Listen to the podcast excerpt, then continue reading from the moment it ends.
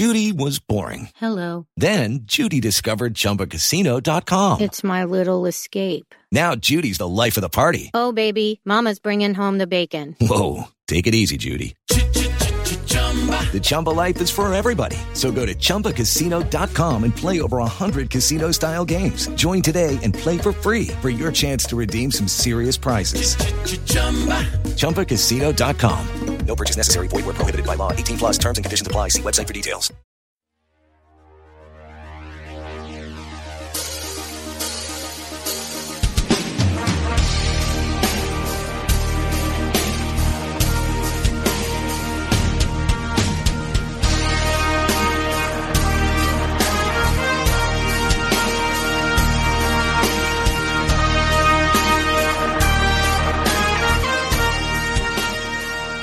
Greetings, dear listeners. This is Jonah Goldberg of the Remnant Podcast in our um, amazingly uh, full of potential uh, offices for the Dispatch. Uh, normally, I record at AEI, but uh, uh, the studio was booked, and we're experimenting with uh, equipment straight out of the Frankenstein movies. Lots of electrodes and diodes and giant horseshoes shaped levers, but that's not important right now. Uh, this podcast is brought to you by Dispatch, the Dispatch, which you can find at thedispatch.com and Dispatch Media. And we have, and today's episode is brought to you by Mrs. Fields Cookies. Uh, more about them in a little bit. But uh, right now, we're very happy, or I should say, I'm very happy to have Sarah Isgur, uh, who is one of the uh, the few, the proud uh, new writers editors, podcast hosts at the Dispatch. Welcome, Sarah. Thank you. I'm really hoping the potential for this office will include chairs at some point. I don't know if you've noticed. Chairs would be good. Um, there's lots of things that would be good. Um, uh, we also found out uh, just just as Winston Churchill said when his robe fell off um, right before FDR entered the room. I have nothing to hide from the listeners of the Remnant. Uh, um, we found out that the room that we're going to use as a podcast studio abuts the women's bathroom. So every time you hear a flush, uh, it might show up on podcasts. So that's something we've got to deal with too. It would have been a certain je ne sais quoi branding. I think so. I mean, I think that, you know, as I was saying, you know, listeners are often very forgiving of that kind of thing. Yeah, and I don't want to be gendery, but like, thank God it's the women's bathroom. Well, so I, that's an important question. I was talking about that with our, you know, crack tech squad. Uh, Please tell me what you and the tech squad discussed about the women's bathroom well, flushing. So, do you actually think there was more or less flushing in men's bathrooms or women's bathrooms? Oh, clearly more flushing, but you might not get other noises. Fair. Okay. Fair. Fair. Okay. Okay. Yes. But I mean, I, I live with a man, Uh-huh. and you know, I just think if you were going to have to listen to this has really gone in a whole Yeah, an well- actual potty humor direction. yeah, which is not new for this podcast, um, this podcast.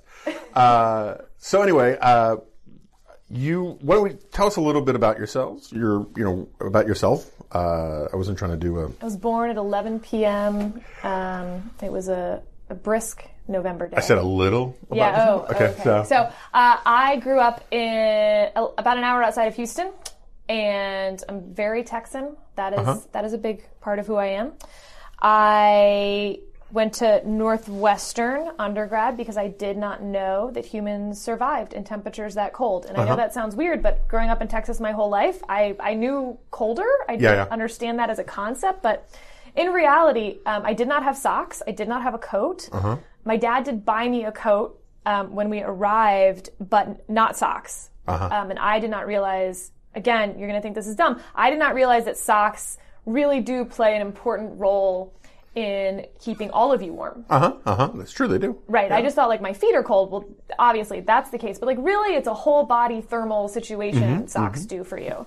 so now, like all I want for Christmas are socks. It's like a very important part of my life um, now. So, that's, Uh-huh. So you're like one of these kids from the Depression who, for the rest of their lives, just had this weird thing about canned goods and government cheese. They thought it was like really great. like at Northwestern, you know. yeah. Okay. All right.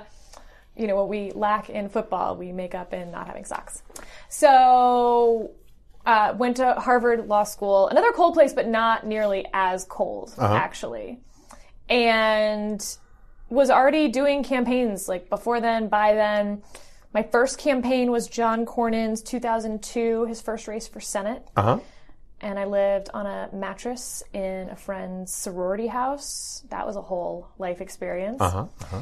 Um, So you were never a lawyer person. so I clerked after law school on the Fifth Circuit Uh-huh. for Edith Jones. Some of your listeners will be familiar with her greatest hits, of which there are several. We can we can do that later. Uh-huh. Um, so that's a real lawyer job, and I took the bar. I am a licensed attorney, Uh-huh. and What state did you? Where? what- Texas, what- okay. obviously, Uh-huh. because uh, it's a three-day bar, and I wanted to make sure I took the you know the most bar I Uh-huh. could get for my money. It includes oil and gas law, Excellent. um, which Harvard did not teach. Uh-huh. Nice, nice. Is there a lot when you finish? When they say time's up, is there a lot of yeehaw and shooting in the air? yeah, yeah, yeah. Uh, no, the because I knew nothing about oil and gas law and and didn't really study because I was working on a campaign at the time. I actually just applied the drink your milkshake rule from There Will Be Blood like to the bar exam. Uh huh. Uh huh. Um, so I passed, but I would not hire me for your oil and gas litigation needs. Fortunately, I wasn't planning on that. That's good. I mean, Yeah. I don't know if you own any mineral rights. Well, we're very ambitious here at the Dispatch, so I'm not ruling it out. But do you know Adam White? At, Yeah, of course. Okay, so yeah. Adam at, at the American Enterprise Institute, um, who's one with him and Ilya Shapiro are the two lead lawyer type person thing people on this. Things, yes. Yes. Uh, what is it that Homer says in The Simpsons? Pass me the thing scoop food with, and Marge says, "You mean a spoon, homie?" Uh, I'm having a real hard time with words today. It's really a problem. That's good. We're doing a podcast then. That's right. Um, but uh, I believe Adam started in like maritime, coastal, and resource extraction law. I think that's right. Yeah. So if I have, if we have those needs, we can go to Adam for that, and we can use your view for all the other, All the other stuff. the whole other legal waterfront. You know, little known but true, when the Fifth Circuit sits in Admiralty, they do change the seal that is above the court. Is to that the true? Fifth Circuit Admiralty seal. That's awesome. I love that kind of stuff.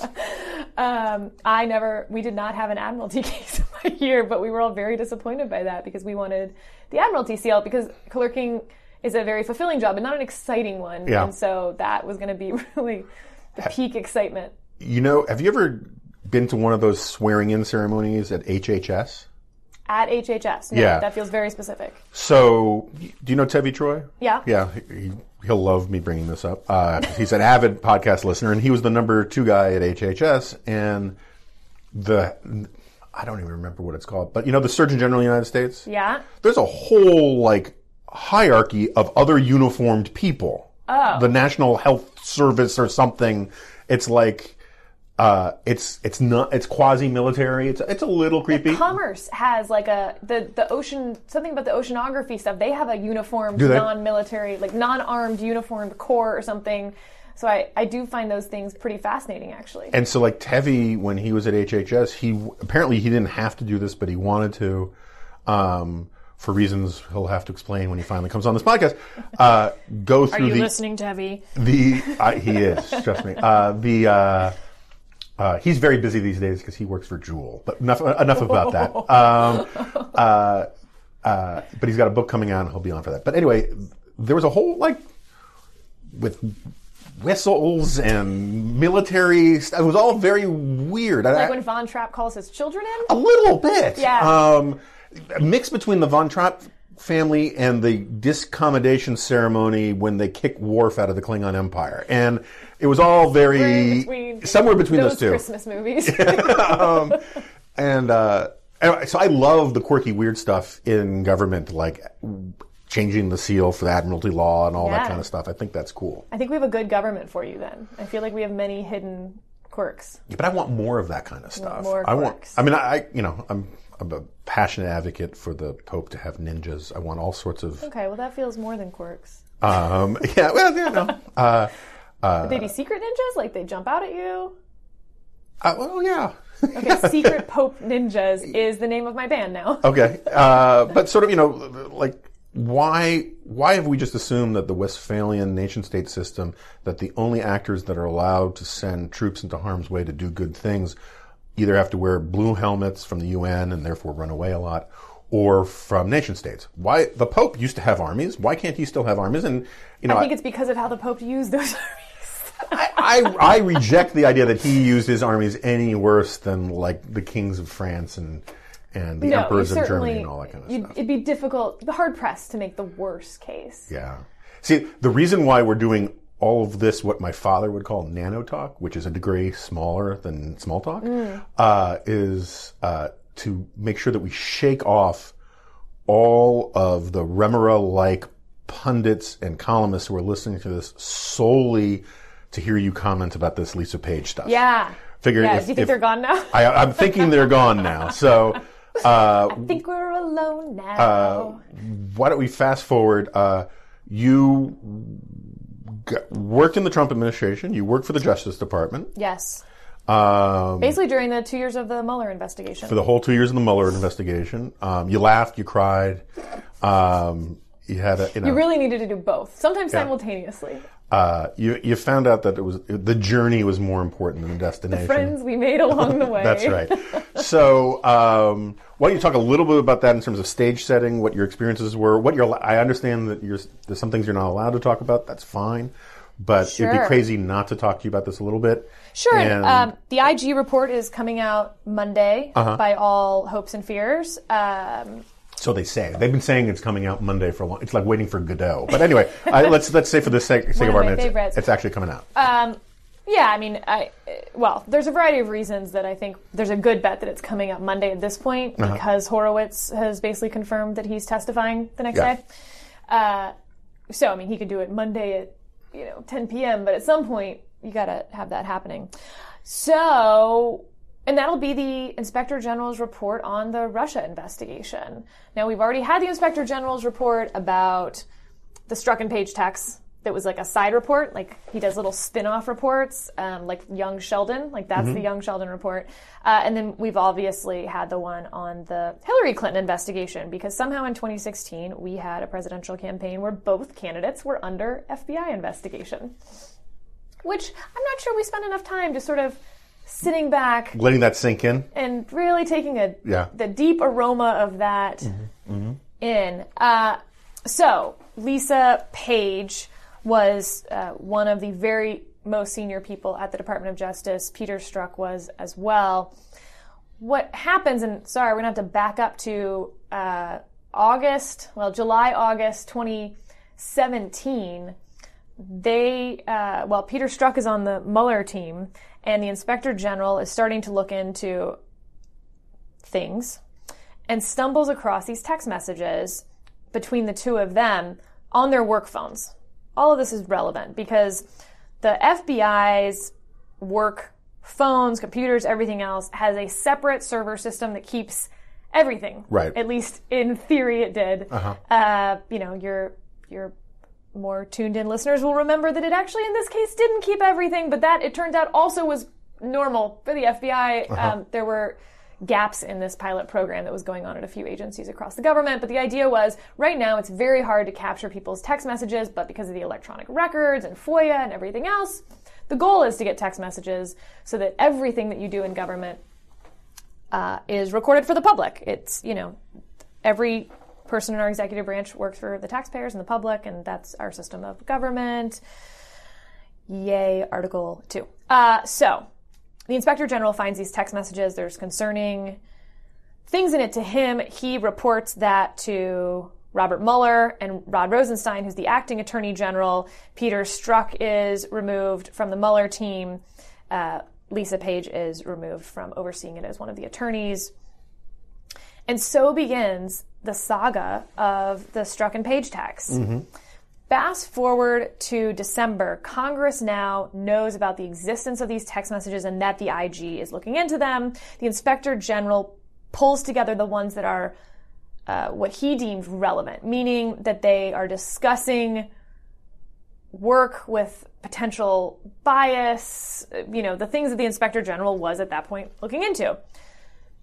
That batch of text messages uh, was requested by Congress, and while the relationship between Congress, uh, the Republican controlled Congress, and the Sessions Department of Justice was um, tense at best during my two years, we gave them an enormous and unprecedented amount of stuff. Um, and there was not any way or reason that we could withhold those text messages. So the text messages are heading over to Congress. They are redacted by the career attorneys involved, and then the head of From the uniform redaction squad. that's right. Uh-huh. They come down like fire poles with, with sharpies. I just like imagined a very quiet room with a bunch of overhead fluorescent lighting flickering as people sat with black sharpies and redacted the personal. Sort of like Tom Hanks and Joe versus the Volcano. I think it's exactly yeah, in the early parts. yeah, Office Space. Yeah, yeah. Uh, I'm gonna need you to Being come in this weekend. so so anyway, redact- So- they were redacted. Yes, they're redacted. And uh, the other career attorney who was the head of the Office of Privacy and Civil Liberties uh, gets a phone call from the highest career ranking attorney and says, Does the Privacy Act apply to these text messages? I don't really think we want to go too far into the Privacy Act here. For those of you who are interested, you may want to call Adam White, previously mentioned. uh, there's a Supreme Court case on this. It's a balancing test, blah, blah, blah. But at the department, we have someone who is responsible for determining that balancing test for us. He is the director of the Office of Privacy and Civil Liberties, longtime career guy, good guy. So uh, after looking at all of it and you know some of the things he looked at where these were two senior ranking FBI people on their work phones there's literally warnings on your phone it's like these are being kept this is not Right. private you this can be reviewed by people but they were using their work phones because they wanted to keep their spouses from seeing them. yeah and we were talking about work Right. right it's like it was a it was a mixed bag Uh-huh. So um, he determines that uh, there is no Privacy Act claim on these text messages. So after the text messages go to Congress, they're, you know, Congress at that point can release them to the public, can do anything they want with them. Based on it not violating the Privacy Act or anything else, the department gives the text messages to members of the media. Here's the fun part about all this. Everything that I have told you is totally public. That director of Office of Privacy has signed a sworn affidavit that's public. The IG report is public. Uh, the Department of Justice has filed a brief because Peter Strzok has sued the department for wrongful termination after the IG report you know, found what it found. So uh, all of this exists in the public record, and But for some reason, the reason for I'm reasons unclear. right. So I, the reason I'm bringing this up is I, just for, as listeners know, I've spent two years on this podcast not getting into the weeds of any of this stuff because I just was always going to wait to see what the Mueller report said, right? And I thought the speculation, one way or the other way, from the left and from the right, way got over its skis almost every single day, and I just was not going to get bogged down in it. But you work here, and um, uh, and there was a piece in the the Daily Beast, Yes. yeah, um, by Molly uh, Jong-Fast, where Lisa Page breaks her silence and basically just out of the blue calls you out. Yeah, and what's uh, you know, journalism ethics, maybe not 101, but like 104. Um, when the Daily Beast reached out to me, I got a text message that said, "Hey, it was uh, the day after Thanksgiving, I think. Hey, do you want to talk about Lisa Page texts, etc.?" I I guess b- b- in, I don't know. I Right. didn't, I didn't really think much about it. I actually get texts or phone calls like that from reporters. I got three others over Thanksgiving. Sure. Um, you know, hey, do you want to talk about some random thing? And like, no, Right. especially not like the intricacies of the details of the text messages. Um, so I just said no. At no point did they tell me that uh, I was being mentioned. There was a story that I was being mentioned in the story. Right. Uh, that I was being accused of uh, all sorts of picking which text messages to turn over. I didn't. That wasn't remotely whatever. Um, you know, in the public brief the DOJ has filed and the sworn affidavit that the office, the director of the Office of Privacy and Civil Liberties, my office isn't even mentioned. I'm not mentioned, etc. So uh, I have no idea why the Daily Beast did not look at any of those public records. I don't really know Or why they just simply didn't ask you to respond to a specific allegation, right? where I could have pointed to said public Right. records. Uh, so I'm as confused as anyone. But Uh-huh. but here we are, and the IG report will come out in theory Monday. Yeah. So Uh, again, I don't want to dwell on this overly, and um, I am I am sure there are people listening to this like they're monitoring broken code language between you know Berlin and Rome during World War II. Want to hear so much more about it? I just don't.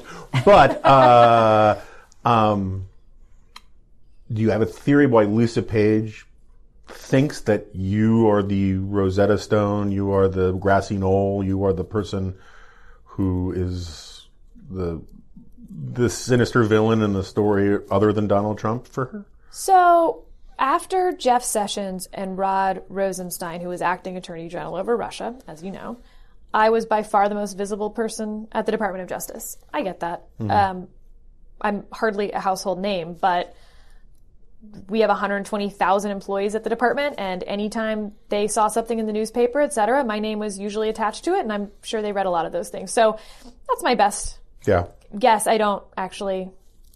All right, well, we'll find out. I've never met her. I've never Yeah. interacted with her in any way. no, nor have I. Um, okay, so in general, what was your impression of Jeff Sessions? What was it like working for the Sessions Justice Department?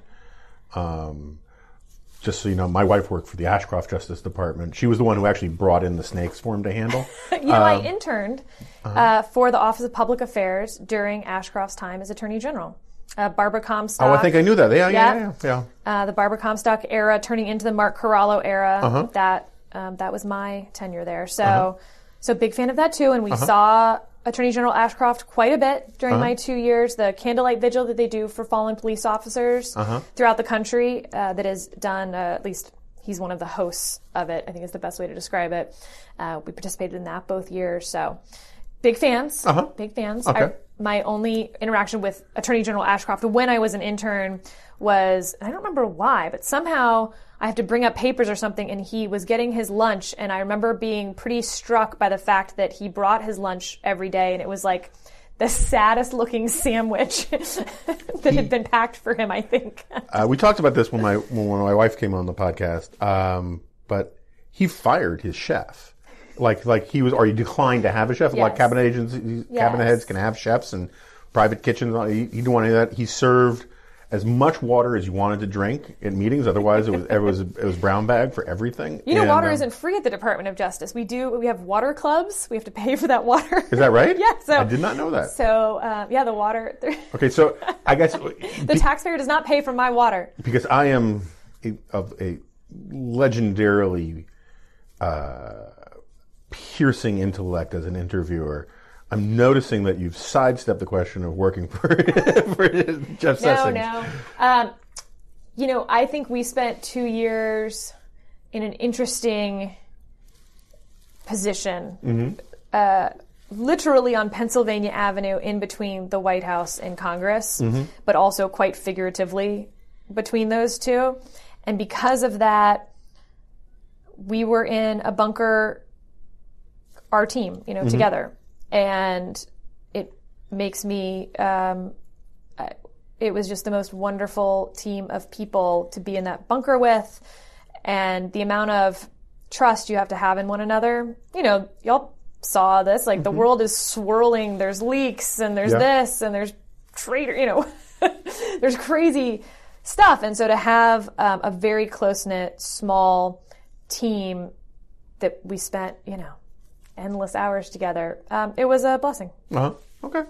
Yeah, and, and just to be clear, when I was making fun of Ashcroft, that's me doing that. My wife has a lot of respect for that, uh, and I do too. I, you know, I, I, I, I wouldn't want to go on a long road trip with him, but um, Oh, I mean, I've done the equivalent now of many long road trips with uh, with Jeff Sessions, and Uh-huh.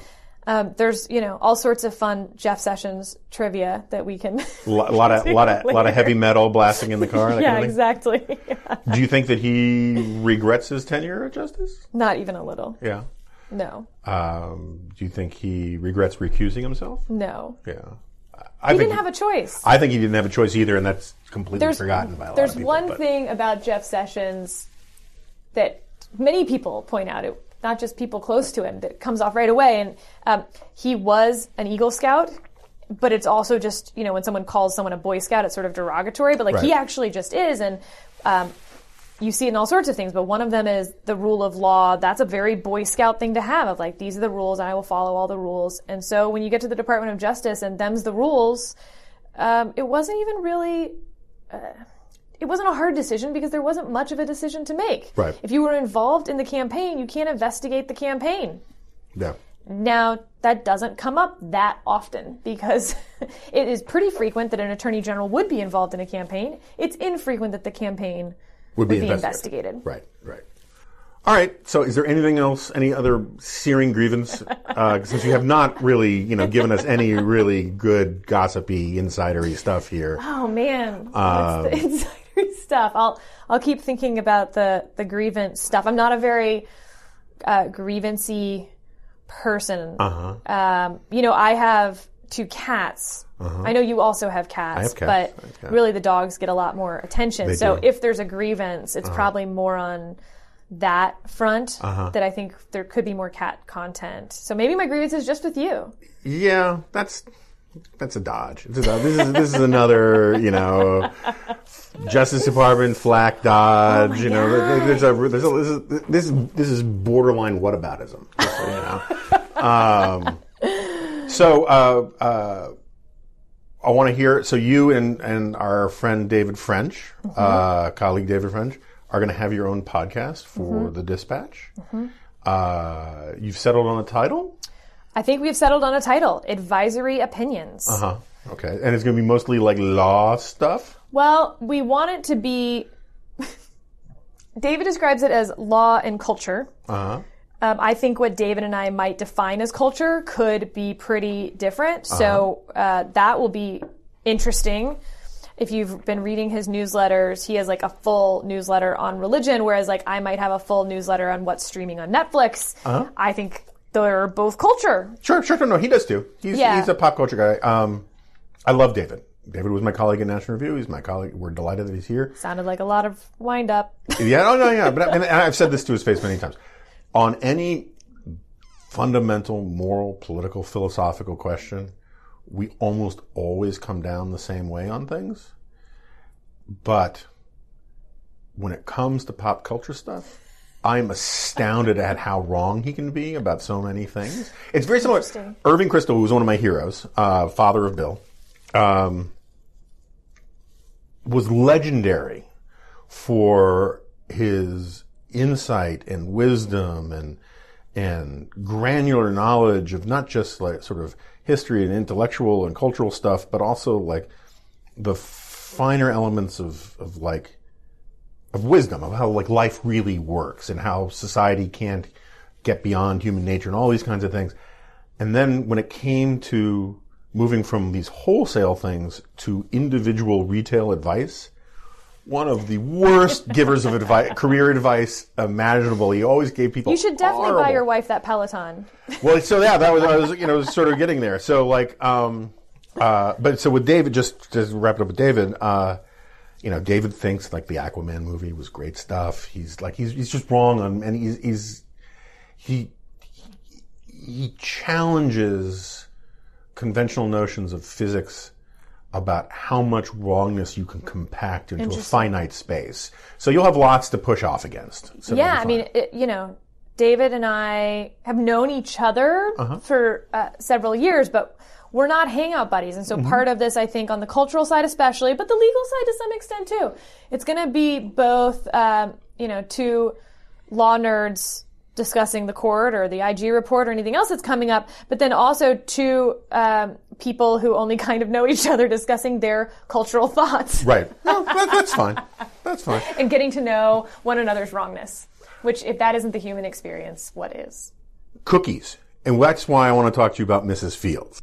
No, seriously, everyone is pro cookie, which is why when time is short but the need to give gifts is high, the answer is the gift of cookies. And that's where Mrs. Fields comes in.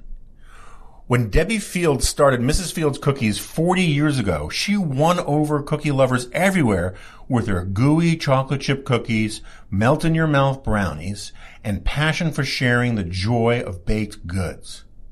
Nowadays, you can have cookies sent right where you want them without visiting a bakery. with gourmet gift tins and baskets filled with fresh baked cookies, you know that your order will arrive fresh and flavorful. It's true. We got a gift tin at uh, the Goldberg household, and it was uh, fantastic. I'm just sorry my daughter wasn't around to, or maybe I'm not, uh, to hoover them all down. Ordering is easy, and they can ship your cookies anywhere across the country. If you're ordering as a gift, you can add a personal custom message, company logo, or family photo. Best of all, Mrs. Fields orders a 100% customer satisfaction guarantee. So to sweeten the deal, our listeners get 20% off your entire order when you go to mrsfields.com and enter DINGO. That's Mrs. Fields, M-R-S-F-I-E-L-D-S dot com, promo code DINGO. You get 20% off any gift at mrsfields.com, promo code DINGO. mrsfields.com, promo code DINGO. D-I-N-G-O. Your cookies are on the way. We thank Mrs. Fields for sponsoring this episode of The Remnant. Um, okay, so you're pro cookie. You have no idea though. Like it's I'm more pro cookie than than we have time for to discuss on this podcast. I'm pro Mrs. Fields actually, in particular because in my high school that was really the only non-cafeteria food that you could get only certain times of the year, but they were fresh.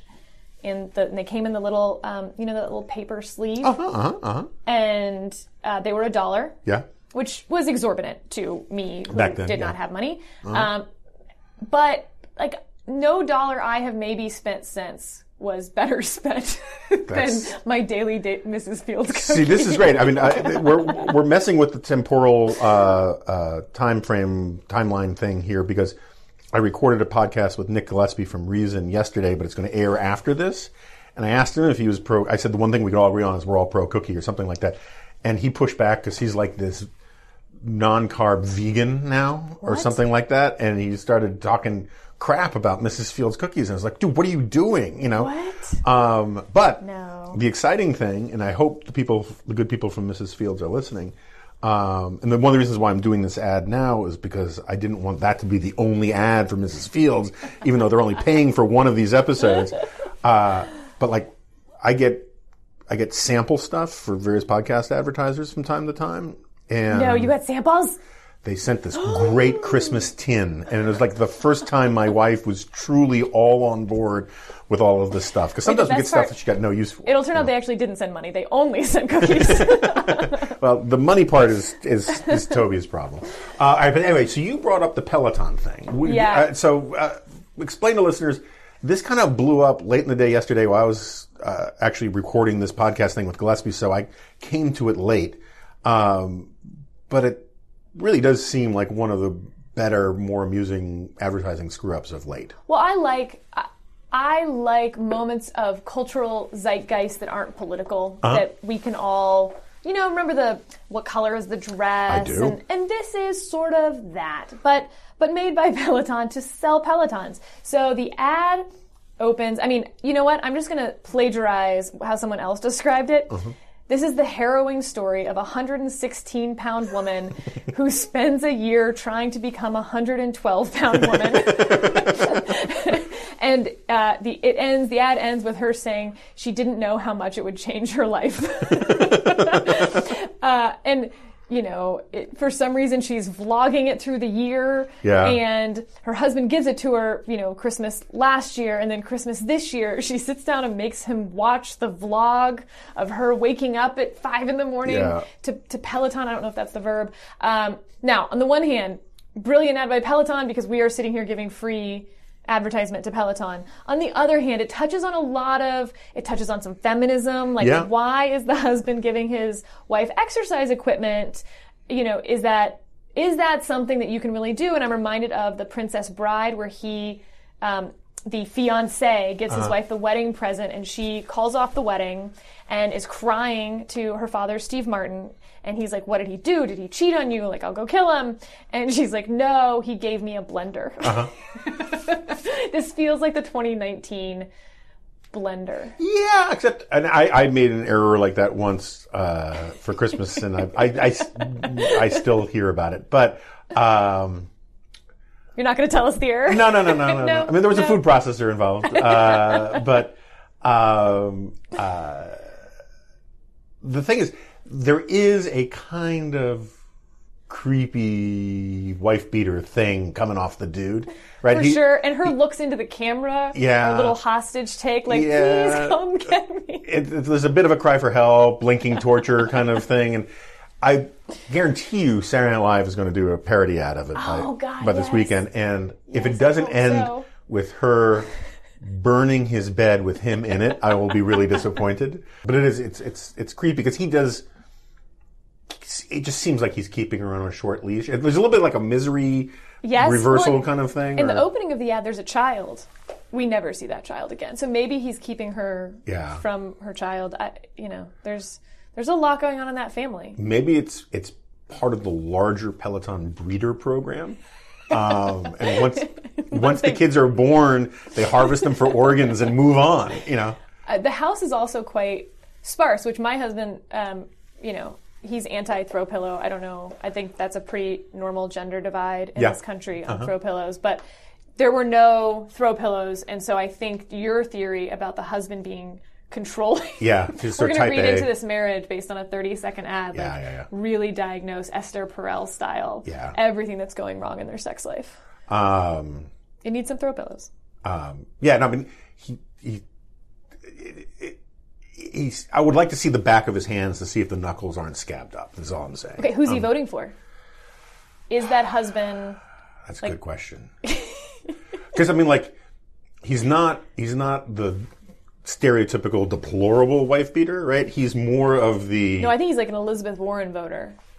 yeah. It's kind of like he's like the the guy who has the torture dungeon in that. Uh, what are those uh, woman with the dragon tattoo movies? Yeah. right. Um, so he could be like a hardcore Buttigieg guy or something. I mean, uh, keep his own demons wait, at bay. wait, I have a grievance to share with you. Oh, this morning. So I um, worked on the Carly Fiorina campaign. uh huh. and we had a female body woman for Carly named Rebecca. She is a delight in every way. And this morning, I woke up to an NBC, you know, video journalism thing on Twitter about how amazing it is that Pete Buttigieg has a female body person because all candidates use male body people. And this is like the third time that something has happened where like we definitely did that in 2016 and like in 2020 they've discovered that like women are part of political campaigns on the, the 2020 Democratic That's weird. so it's, it's it's weird that you also it's weird that you just bring this up because I, I think you're willing to attest that we did not do a lot of planning for this podcast. Um, Oh, I can't tell. um, uh, so I did this event with Dan Crenshaw, the congressman, a couple of weeks ago at in your old stomping ground, sort of at Texas A&M. Um, sure, well, it's in the state. Oh, I flew into Houston. That's why I can't. Oh, so, okay. okay, yeah, and then drove for a long time. And uh, That's true. it's weird how Houston is the biggest, most serious airport I never go through because it's not a hub for any place except South America, as far as I can tell. And I'm not going to Peru a lot. well, maybe you should. Uh, I have things in Peru I could We be have good doing. restaurants in Bush Intercontinental. Um, okay, but anyway, so I was uh, at this Crenshaw thing, and Crenshaw had this whole group of campaign staff type people, nice bunch of people, and there was one um, blonde woman who clearly wasn't like a staffer, but she was following around, and was like. I don't think that's Crenshaw's wife, but I, you know, I, I did, you're just like, who is this person? And it turned out that she's a Texas cop, and um, apparently Crenshaw uh, has there are a lot of people who come up and get in his personal space in creepy ways, and ninety percent of them are women, and apparently they are like, I don't What want a to. problem to have. Well, I mean, he's a married guy with little kids, and he's a politician. It can be a problem. And, apparently, and apparently, this this other lady from the campaign was telling me that uh, they tend to be uh, in a less enlightened time. One might say dressed like floozies. I don't know what the correct. Uh, yeah, okay. So It- That's like an okay boomer term. That's Yeah. like the no malarkey of. I'm, I'm I'm pro no malarkey, but anyway, so uh, uh, and they found that having a woman escort no, actually, that makes a lot crazy ladies um, is better than having a man do it. And Yes, it is. uh, and if only Gerald Ford had learned that lesson earlier. But anyway, that's a You've seen different the. Keanu Reeves um, when Keanu Reeves takes pictures. Like this is pre Me Too, really, or at least you know on the front end of it. Pre Me Too? Is this a movie about a premature baby that goes on a killing spree? I'm sorry, Jen. Are you aware of the Me Too movement? Oh, pre Me Too. I, I, I heard Preemie Two. Pre-Me Too. Like pre Me One did Yeah, okay in the box office, but it was a little I just- creepy with I that you know, tiny baby with that the we knife. kept you in this room without windows for too long. It's entirely possible. Uh, so no, Keanu Reeves when he takes pictures and puts his arms, you know, there's like two women standing on either side of him. Uh-huh. His hands are up, open palm, where you can see them above their shoulders. yeah. so that there can be no confusion about what Keanu was doing in that photo, and there's proof. And um, as as silly as it is, you know, I was like, "Damn right, Keanu, that's pretty smart." Yeah, I, I actually like. I, I I think I'm on safe ground saying that I do fewer photo shoots than Keanu Reeves does. But every now and then. I go to the like on the old NR cruises. me. I had to post. I had to do pictures of people a lot, and A lot of a lot of young women on the NR cruise. I am not going to be subscribed to this ageist stuff here. Um, at the Crenshaw tell, thing too. Tell me more about your paparazzi problems, and uh, no, no, but a lot of the time they'll put their like book signing stuff. Yeah. people, uh, will- very nice, mature ladies will put their arms around my waist. I will not reciprocate, but I will put my hand so it looks like a pic in the picture that Mm-hmm. I've got my hand around them when really it's about a f- a, a half a foot off their body. But you can't because the But that doesn't do you any good if in the photo it looks like you're touching. You see that like yeah, that's but I just don't want to touch these people, and, and, and it just, to me it's more a germophobia thing. Yeah, how very how very Donald Trump of you. Actually. or they'll misinterpret where I'm putting my hand in a bad Right. way. I just don't want Right. to have those problems. Um, uh, I like the uh, my my favorite thing to watch is politicians, and if you haven't noticed it before, you'll notice it a lot now. Certain politicians of a uh, moral majority kind of posture, when the cameras come out. They're always quick to put their cocktails down, so they're they're not seen, or they'll only drink cocktails that are uh, that look like they could be like Fresca. Could be anything. yeah, because uh, Could be gin and tonic. Could be sparkling water. um, okay, so this has been largely substance free as far as I can tell. I mean, Um, we really tried. yeah, and um, made every effort to not talk about anything that could possibly interest anyone listening. Frankly, so uh, just as a sort of a just a fu to the journalists who thought that they had gotten the substance free substance of this podcast and have stopped listening. What do you think the IG report's going to have, or how do you think it's going to play out?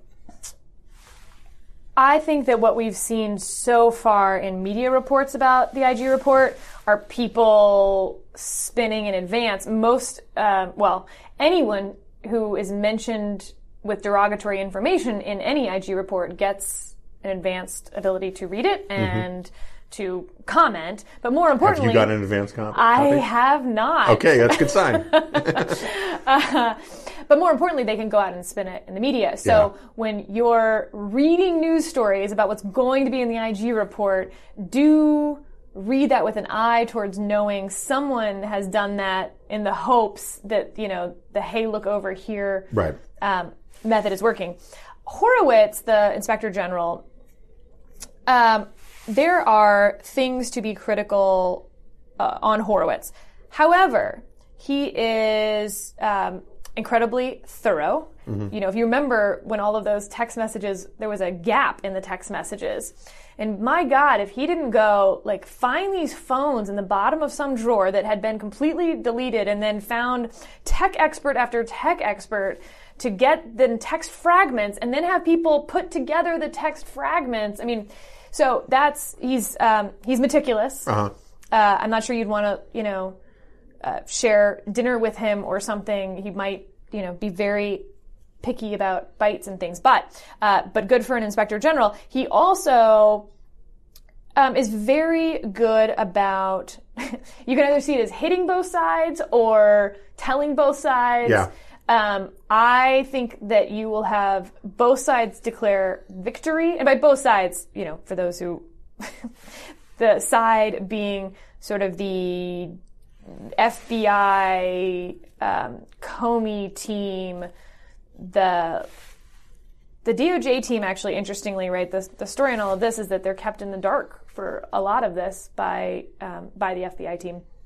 So really, like the FBI team on one side and the Trump team on the other side. I think both sides will declare victory. I think, though, if you go and read it, uh, both sides will get a mixed bag at best.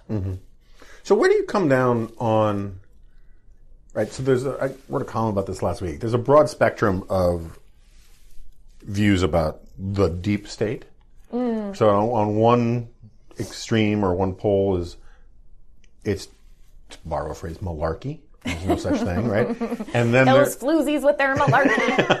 um, uh, they're showing me too much of their gams. Anyway, so then there's, um, you know, the sort of standard, you know, conservative libertarian position, which is that the sort of public choice theory, which is that bureaucracies can become their own factions, their own vested interests, and that Yeah. sometimes they pursue things against the, the stated uh, agenda of politicians, but it's not a profound conspiracy thing. It's not Hydra, right? And then there's um, and then there's the full-on Hail Hydra deep state thing where, and these are the people who tend to email me in all caps, um, who tell me that there really is a fifth column working within the government. They have meetings, they have high signs, and all that kind of stuff. that would be fun. Um, where do you come down on deep state ism?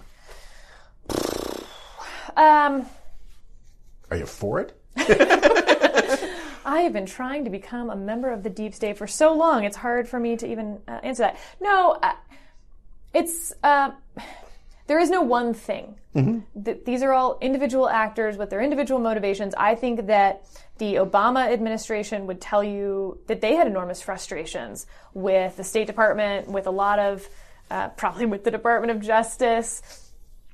Um, maybe it's more hammer and nail. You know, like let, let's take DOJ. DOJ, by and large, is made up of prosecutors. There's exceptions, but the vast majority are going to be prosecutors. So when you tell them that you don't want to prosecute criminals, these hammers are like, but nail. Um, I could see that being very frustrating for uh, a Justice Department that wanted to change directions. Um, you know, if you want to change foreign policy, the State Department is an enormous bureaucracy filled with people who have ideas of what that should be, and they believe they have well informed ideas, and they probably are well informed ideas. So, you know, the Iran nuclear deal maybe didn't fit into everyone's um, informed ideas at the State Department during the Obama years. That's all to say, I don't, um, I don't think it's as partisan as people think it is. I think it is expertise entrenchment.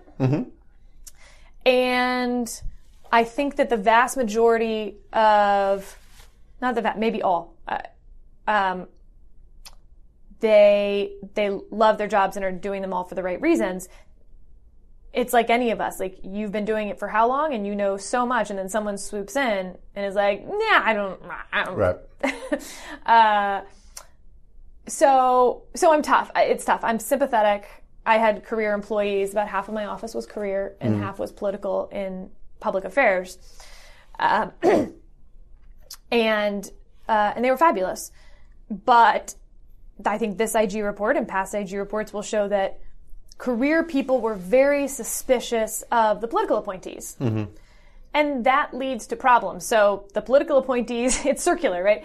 The career employees are suspicious of the political appointees and start cutting them out of stuff. Well, now the political appointees are suspicious of the career employees and start cutting them out of stuff before they can cut them, you know, Right. the reverse out of stuff. And, and around and around we go. I think it is also a separate point but maybe a far more important one because we've all been talking about deep state stuff when in fact the conversation we should be having is on civil service reform. Um, this, you know, we had a president shot, killed over this. Uh, great book about James Garfield, by the way. Highly uh, can recommend. Um, I was pretending to know which president you were talking about until you said James Garfield. Destiny, oh yeah, yeah. Destiny of the Republic. uh fabulous book if you like science and medicine and some political intrigue and you know a bullet going through the president. Yeah, the doctors really messed him up, right? I mean, Oh, 100 percent he Yeah, would yeah, have lived. Yeah, the yeah, the bullets back then were not doing great jobs. Uh, the doctors though were doing really really bad jobs. Yeah. Um, but you know, first African American doctor to treat a United States president and uh, Thomas Edison's in it. Like I don't want to ruin Uh-huh. it, but um, but it's a thriller. Well, you already gave the spoiler. He died. So. He does die at the end. and uh, so remind me, what was that about civil service reform? How did that have to do with? Because all these guys wanted these jobs, and you used to go to the White House and meet with the president Uh-huh. and uh, tell him what job you wanted, and then you'd get hired for, you know, postal serviceman number three Mm-hmm. in in Biloxi. So, a crazy guy tried to get a job, and Garfield kind of blew him off. Uh-huh. And so there was a where the portrait gallery is now on the mall. That used to be a train station, and Garfield was going to catch the train, and so the guy walked up to him and shot him. Because you know he needed that job I completely forgot that. because it was all spoil system. So the Right, right, right, political right. machines, uh, then the president, spoil system. So instead, we um, institute civil service reform, uh, understandably so. Mm-hmm. But we might have swung the pendulum a little, a little far on that one. Oh yeah, no. Look, I mean, uh, like, like, uh, here's the problem for me as um, someone who hasn't changed a lot of their views on a lot of things in the Trump era. Um, I'm very much in the sort of Philip Hamburger wrote a really great book called "Is it is it is administrative law lawful?" Um, and As the Supreme Court will be grappling with this year and the soon. next few. Yeah. Yeah, and um, I'm and and Charles Murray's by the people uh, or for the people. I can't remember now, which gets into this stuff too. I'm a big believer in that there is that that that there are parts of the permanent bureaucracy in government that behave like an unaccountable government. And I've argued that for years. I believe it to be true. It's a it's, it's a basic sort of public choice thing. I, I, I think that um, uh, the way the administrative law courts work, I think, is an affront to the Constitution. I'm down with all of that. I'm all for civil service reform.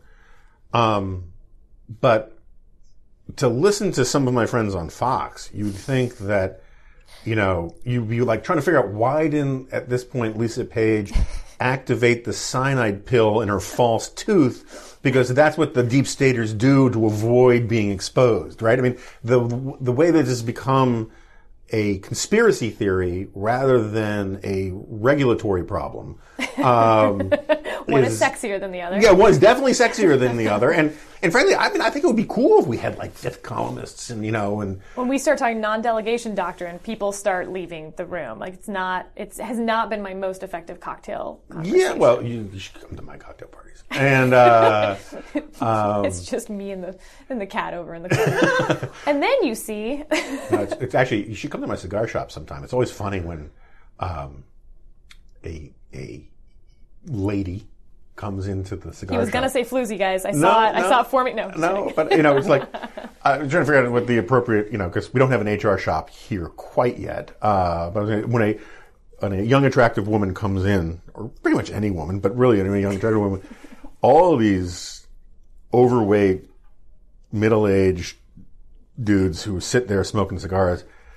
It's it's like a girl came into the locker room. A girl, a girl, a girl, a girl, um, and uh, it's actually a great great place. But anyway, um, how do we get on? So anyway, my point, my only point is, is that like, so forget the deep state stuff and forget your own burgeoning uh, tongue war with Lisa Page, which I can't wait to see how it plays out. Um, uh, how much of the stuff that, in terms of the investigation of Donald Trump, do you do you ascribe to uh, human error forced by good intentions, general bureaucratic screw ups, or nefarious conspiracy to do something horrible? Like, how, how do you score it? This is why I'm glad that Michael Horowitz will be writing the report and not me. Uh-huh. Uh Because that's his. That's literally the question he's trying to answer. Right. We know there were screw ups. Uh-huh. He's supposed to look into the motivations of those screw ups. Um, it's why I put very little weight in the news reports so far. Uh-huh. And uh, I am loath to answer that question when Clearly. we are so So close. so the- close. Yeah. Um, You've managed to go this long without answering that question. surely I can make it another few minutes. Yeah, Uh, okay. No, I'm, I, because I think it's hard. Yeah. And I think it's hard, especially, or not hard. I think it's stupid for me to speculate on what I feel Yeah. when there's a dude who has actual evidence. Um, because we're talking about people's lives and their careers and what I think of their motives. Uh-huh. Um, that's you know I don't I don't feel qualified to do that. That's a very dispatchy answer. I like it. We we are not in the business of uh, uh, winning the race to be wrong first. The only thing that I will just underline emphasize is I also though do not put stock in many of the news stories to date about what will be in the report. Yeah, I think that's fair. I think that's Or that uh, that they're at least magnifying some things at the expense of other things. It's not that they're the news stories are wrong. It's that uh, they're motivated, sure. not by the reporters, but by the, the sources for the reporters. And the reporters who want to cultivate sources, right? And that's Sure. a big thing too. Oh, we can do a whole separate thing on um, my my thoughts on the state of journalism today. We should, and we actually should have done that um, because we were supposed to talk about like why you came to the dispatch, what your hopes, your dreams, your fears are. But we'll have to do that another time. Uh, Sarah, it's great to have you on board. Uh, thanks for coming on the podcast, and um, um, good luck with. You're going to be doing a bunch of podcast stuff for us, so good luck with all of it. But the first thing coming down the pike is this. Uh, um, David, David and I are going to do all IG report, you know, all day Monday is our plan. Uh, ju- We're just going to read it out loud. It's going to be like a dramatic. I think that's a great idea. Yeah. yeah. I think you should do it in a Scottish accent. Um, so you got to work on that all the- weekend. I went to Gettysburg for the 150th anniversary of the address, so Uh-huh. I, I feel like it'll be like that. Okay. Yeah. I mean, that level of somber reflection. I'll wait and see. Sarah Isgur, thank you so much. Uh, hope to have you back soon.